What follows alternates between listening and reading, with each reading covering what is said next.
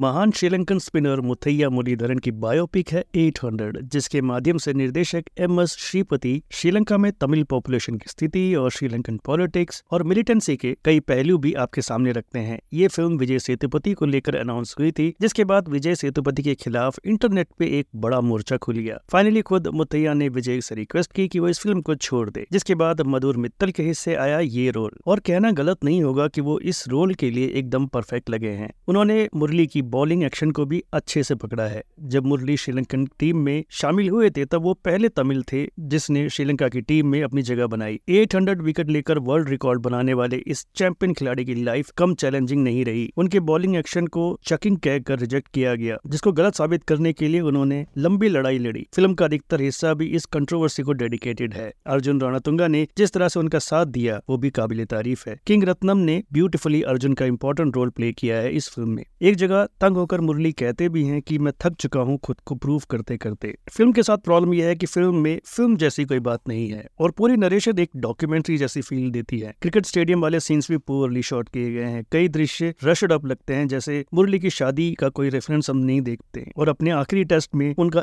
eight hundred को छूना वो डिजायर्ड एक्साइटमेंट जनरेट नहीं कर पाता जिसकी की दरकार थी एट आपको अच्छी लग सकती है अगर आप भी क्रिकेट के शौकीन है एट को फिल्म की बात की रेटिंग रहेगी टू पॉइंट फाइव स्टार्स की